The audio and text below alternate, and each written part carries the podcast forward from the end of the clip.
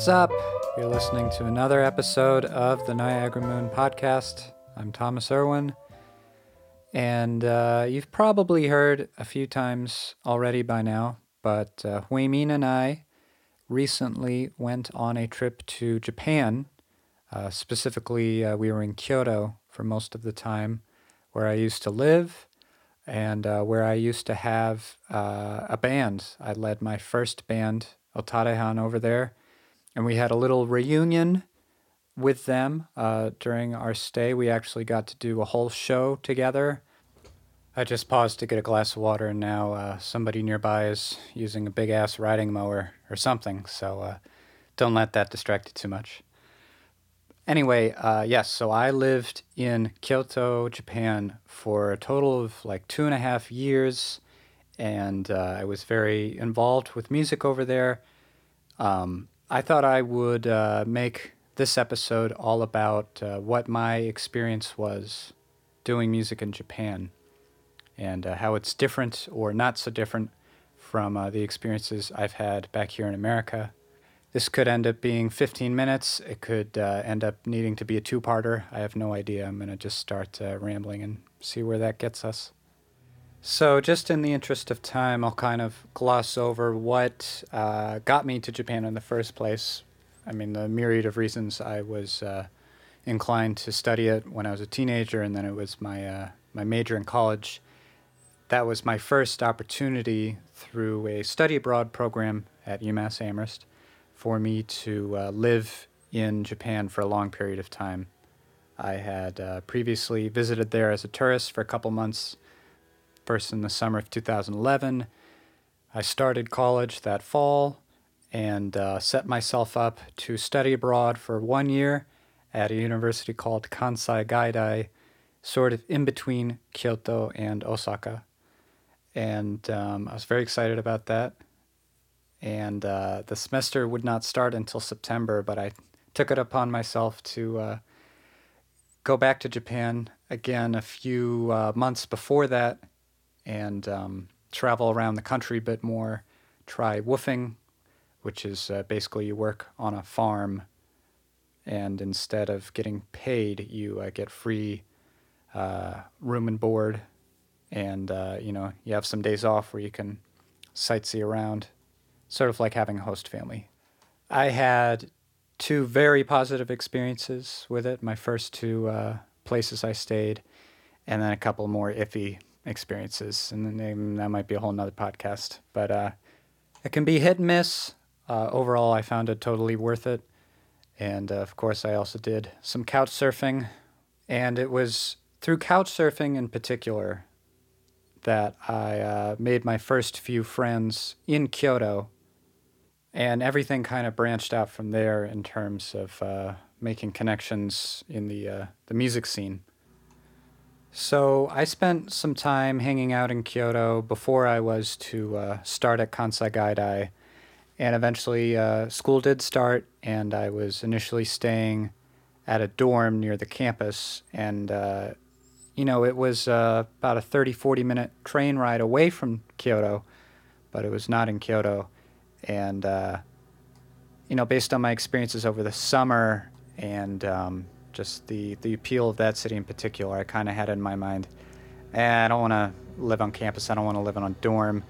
I don't want to live in this weird sort of city, sort of town without uh, any music venues or anything going on. So I took it upon myself to uh, find a place to live in Kyoto.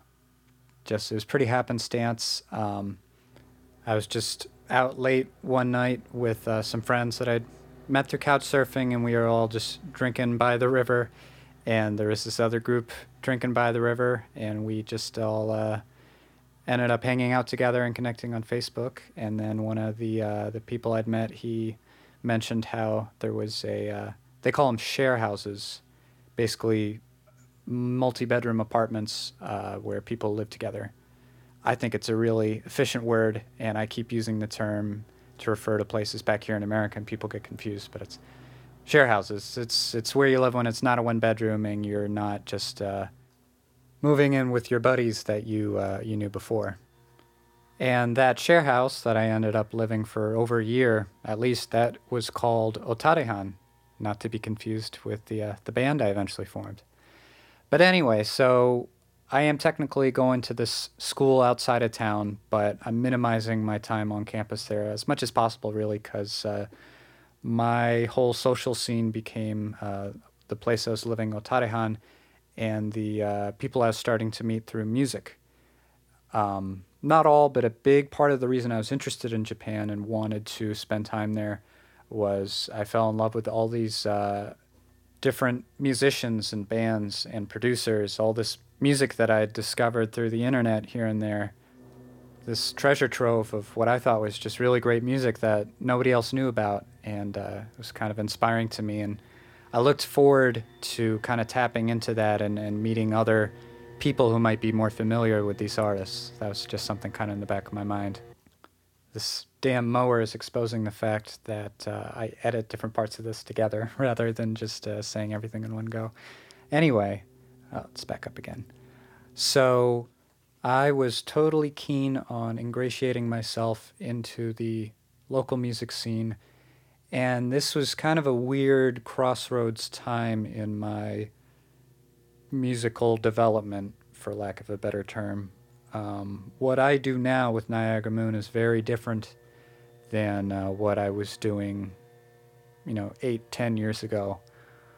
Uh, I was solely focused on instrumental music and kind of experimenting with sound and uh, electronic music, I guess is, is what you'd call a lot of it. Um, I was in a totally different space than uh, singing and songwriting.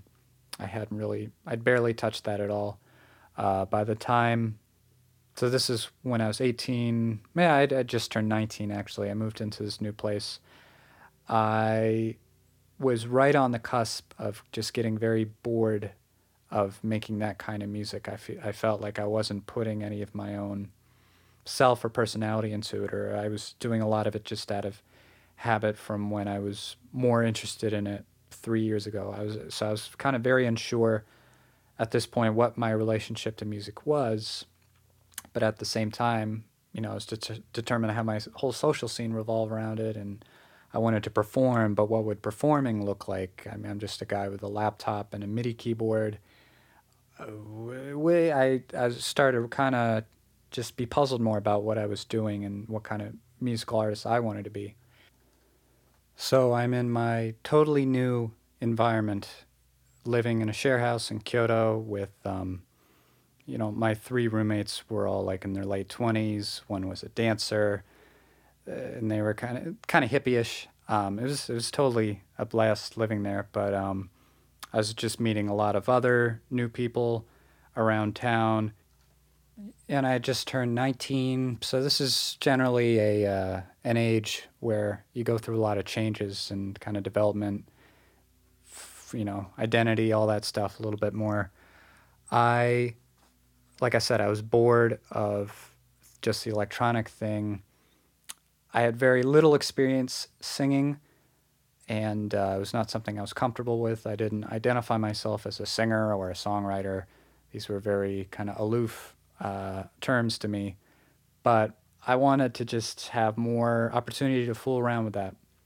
And my current setup wasn't doing it, so I bought a piano. But given how small the uh, the house I was living in was, and I mean it was small. It's, Japanese houses are not uh, very grand by any means, um, but it's cool. It's tight. Uh, I got a mini grand piano, and I mean mini. Like it was pretty much exactly what uh, Schroeder from Peanuts would play. I looked like him, just sitting on the ground with my tiny keys. Um, but it was perfect setup. Just you know, me sitting. Sometimes I'd have uh, some alone time with this, uh, you know, this fake grand piano. I'd just start playing chords, and um, I started uh, making up some melodies and like melodies that I could sing. This was kind of a first for me. A few months go by, I'm collecting these melody ideas and playing chords and starting to sing in my head. I even, you know, my way of writing lyrics is pretty much always just I just chant out gibberish until something forms that sort of feels like it makes sense and it uh, and it fits the vocal melody.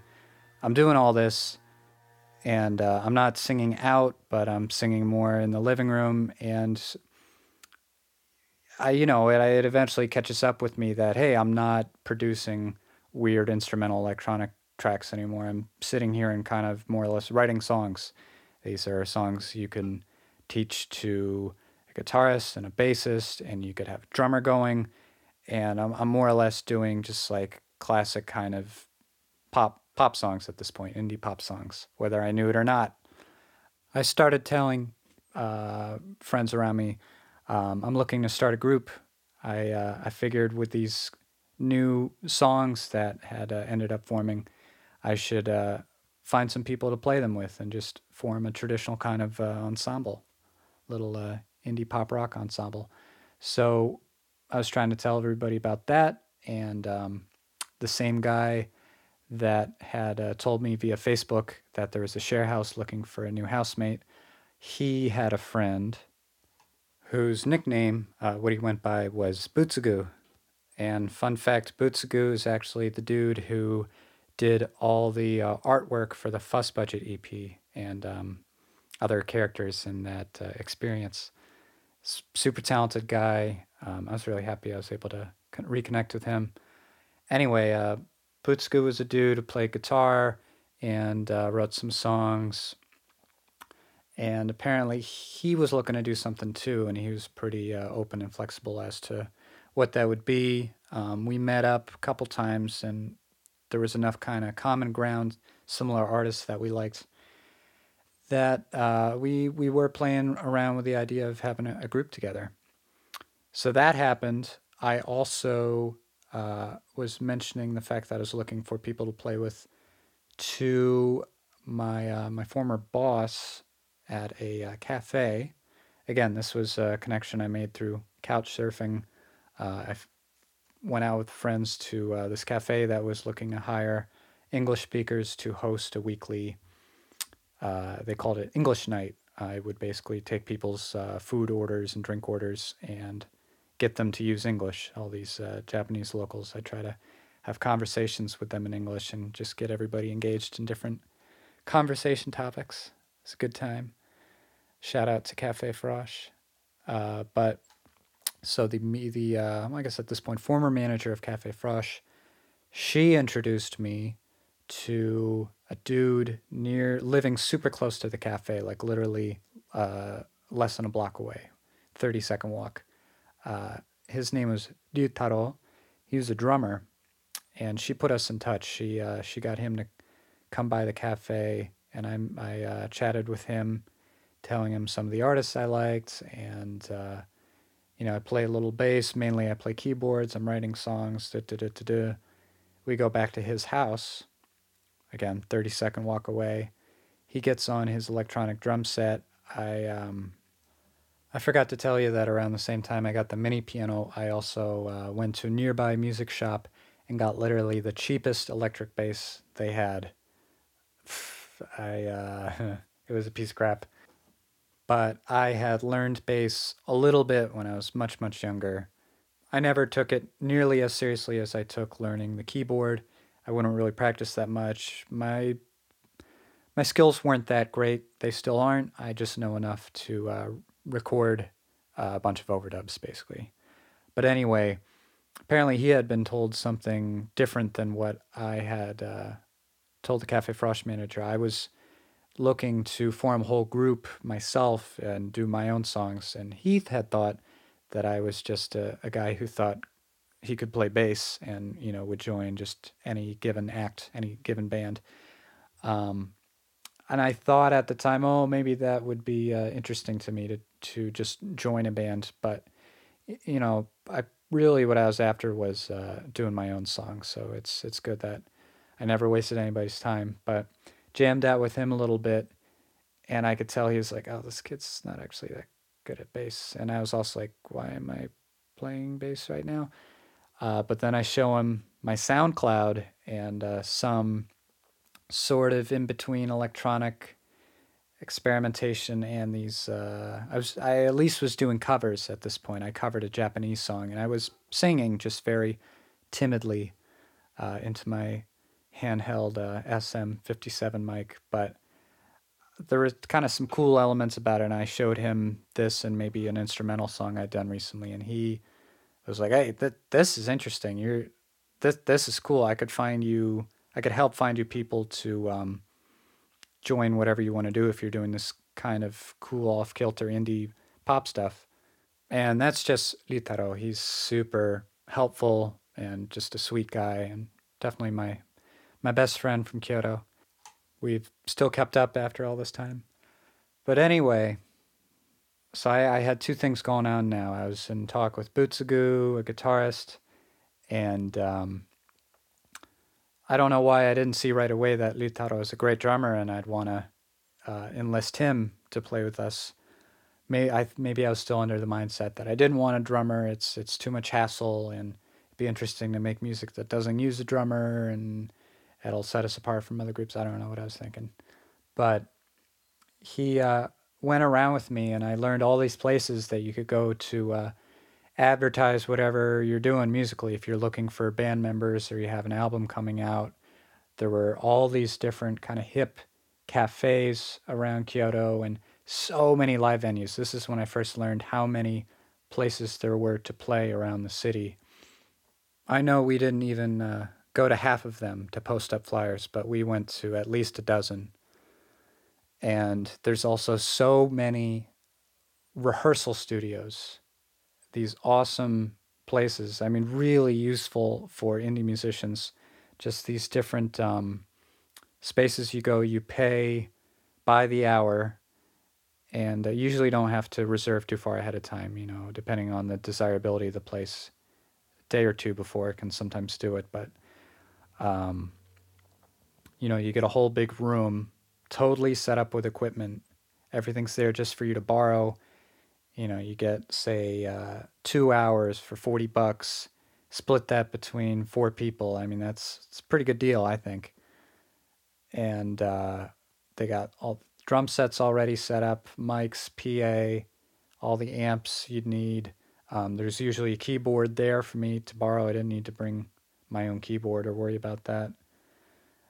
And you realize how easy it is to start a band and do a band in the city for little money. I, I kind of took that for granted at the time. Uh, and then since coming back to America and then realizing how many more logistics are involved when you don't have that as a resource to use, I guess people just have to, you know, count on having a basement and garage and uh, provide all their own equipment I guess that's how it works. But so that was awesome, just to kind of see more of this uh, this local scene, kind of understand it more. Um, and he was kind of my guide at this point. Ryutaro told me, you know, so some of uh, what his favorite bands were. He was currently playing in a couple of bands um, as a drummer. So he kind of introduced me more of, uh, you know, the places I might want to go and check out, some other good people to talk to, and uh, so things were rolling. I uh, found through these flyers there was one kid named Shuhei, another extraordinarily talented uh, singer and songwriter. He connected with me, and um, once I once I met him, I, I kind of everything else fell into place for a while. He was a guitarist. He wrote great songs. He had an, an amazing singing voice, way better than than mine. And uh, when we met a few times and we, we enjoyed hanging out and we kind of identified what we had in common musically, we were kind of set on, on doing something together. And I was totally okay with the idea of doing half his songs and half my songs, especially since I didn't have a ton of fully formed material yet. And then um, I also was getting more and more in the idea of having my own original songs just be in Japanese if I was going to perform them to uh, just Japanese people, play them with Japanese people. It's like, why would I insist on having this all be English? Anyway, so to kind of sum this all up, Butsugu, Shuhei, and I, we, we started to meet a few times, and uh, share kind of our own personal favorite songs with each other, what we might want to start actually playing together, um, things are starting to fall into place. And uh, I decided to lyrically collaborate with both of them for my songs or, you know, some of my melody ideas. I, uh, I wanted to co write. And Butsugu and I sat down. I played him the chords and melody for one for what ended up being uh, one of our first songs, "Long Vacation." One of my, it's, it's super kind of gimmicky, but it's it's one of my favorite Otadehan tunes. You can find it on Spotify, I think. Uh, and he uh, kind of took the narrative onto himself. He had like a notebook out, and he was like drawing characters um, to kind of help with the storytelling of the, of the lyrics. This is something completely new to me. It's more elaborate than anything I'd ever done, but so it's a song about uh, waking up really early in the morning to go to work and you're kind of hungover and miserable. And on your way to work, um, you see a car accident and you're like, hmm, I wonder what happened there. And then at work later on the news, you see that the person died and you're like, oh, lucky them. So th- this kid had some had some dark stuff going on, maybe I don't know, but um, with the kind of like dorky uh, upbeat melody. I think it was is an interesting combo. And uh, with Shuhei, I went to his apartment a few times. We we uh, nailed down lyrics for at least a couple songs together. Um, one of which, "Pressure," that turned out really well. Um, I have an English version of that. It's probably on iTunes. If you and I translated it basically as faithfully as I could. Uh, kind of a comment on society with that one that song pressure turned out pretty well. But anyway, so I'm co-writing even some of the Japanese lyric writing I'm pulling off myself. Um, I even got to the point where I'd write a whole song, I'd write all the lyrics myself, and obviously a lot of it would be grammatically incorrect. I didn't have the big, best command of the language, so I'd take it to, uh, you know, one of the other guys, and they'd um, help me just kind of polish it out and, and improve on parts that didn't make as much sense. So we're doing it. I, I got these this uh, these two guitarists. Um, I guess the agreement was, you know, depending on the song, people take turns playing bass. That's how it usually ends up. And it cl- quickly becomes apparent to me at this point, you know, a couple months in, oh, I'm I'll suck it up and get a drummer. And this is the kind of music we're doing now. We're doing the the classic uh, four piece uh, sort of indie rock. So let's just conform to that and, and find a good drummer. And it was kind of a no brainer at that point to just be like, oh, Ryutaro, do you actually want to play with us? You've helped me find everybody else in the band, basically. And he was down. And within a couple months after that, so this was like six months tops after me getting to, after me moving into a place in Kyoto, we, uh, we had a gig. Gigs are very easy to set up I don't know how it is in different cities in America. I sort of know how it is in Seattle. It's not that difficult in Seattle, but it, it's like in Kyoto, if you just have enough to demonstrate that you're going to show up and you're not terrible and you can be reasonably reliable and agreeable, um, there are venues that want to have these indie bands that are just starting out and they'll put together the night for you. They'll, they'll, the booking guys at these places will pick the other bands to play with you if you let them. You know, if you're not too particular about the kind of event you want or uh, when you're going to play, you know, if you're fine with any day of the week. So that was really cool. It was kind of all happening before I could like mentally keep track of it. But uh, this is just happened to be when my dad came over to visit me and uh, he got to see our very first show. And I think it went over pretty well except for uh, Butsugu, like last minute wasn't in town, and we didn't know why, and we couldn't get in touch with them. So just that night, we had to go on as a three piece, uh, which is weird. But again, I think the show went fine. People seem to uh, get a kick out of the songs, and then also enjoy the uh, the melodies in them. And the other bands that we played with were great. I'd never met the guys before, and I don't think I ever met them again. But like, I got a sense quickly that the just the standard, um, like the level that's expected or just ordinary, of like a totally indie amateur group was pretty high. Like the band sounded really good, um, and they had levels dialed in. Uh, I don't know if it's less this way in a um, in a smaller city, might be the case, but just I was like, ooh, everybody is is doing something pretty impressive here, and it was really enjoyable to hear. So we eventually got in touch with Butsugu. Uh, he had a valid reason to not be in town, but just the the way everything was communicated was a little unfortunate, and kind of from him, uh, he uh, decided he didn't want to continue with the group. So we're down to three piece, but for the time being, we were we were making things work with the three piece. Shuhei was a great songwriter, and he had a lot of material available that we could just start with.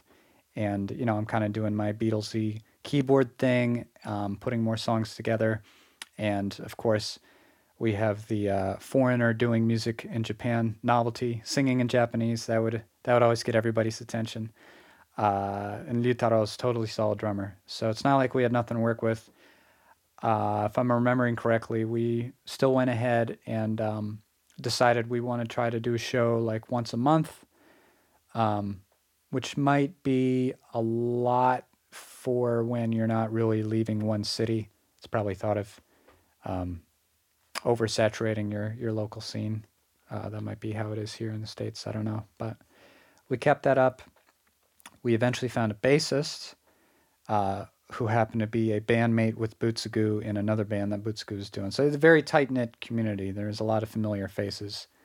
Um, you know, when I got to uh, go to these places enough, eventually you keep kind of seeing the same people. It's cool. It's it was uh, it was definitely community feeling, and I guess I kind of got that sense doing music in Seattle too, to an extent. But I feel like it was even more in uh, in Kyoto. But we eventually get a bassist on board, Shotaro, and he's super good bassist.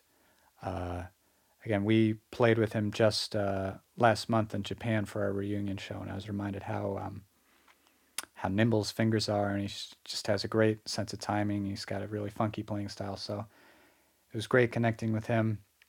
So we're a four piece.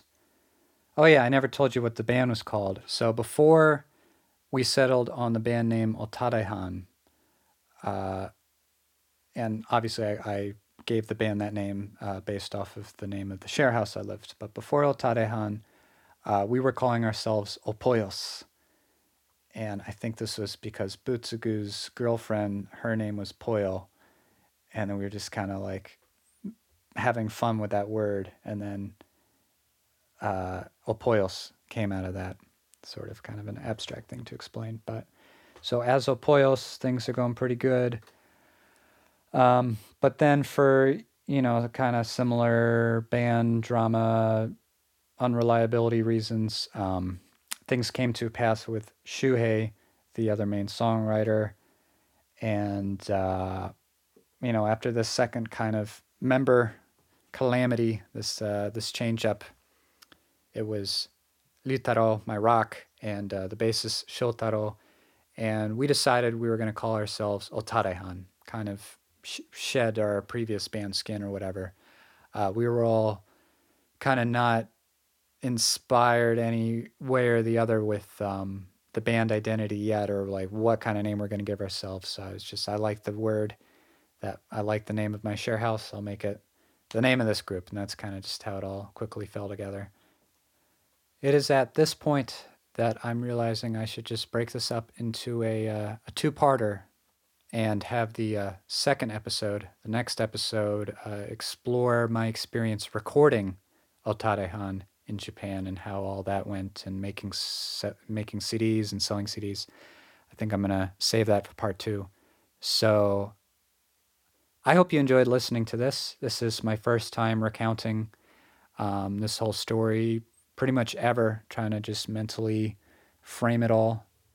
I, I hope you found this interesting. It's it's hard for me to judge as I just uh, sit here rambling by myself. But um, yeah, next week I will uh, I'll tell you the second half of the tale. And uh, until then, I hope you have a good week. And I will leave you off with uh, our song Long Vacation from the first Otarehan album.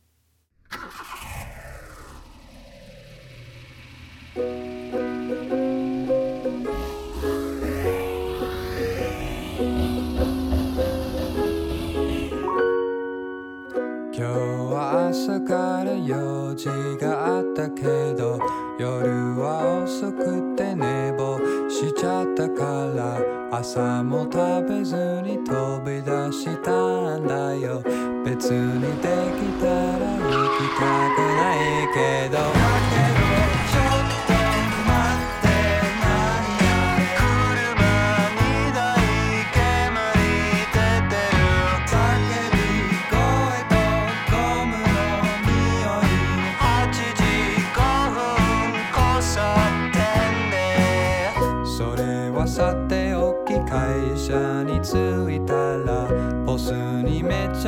ゃ怒鳴られたんだよ朝のシーンがフライアウェイしちゃったもんでそれはさておき仕事始めなきゃ。だけど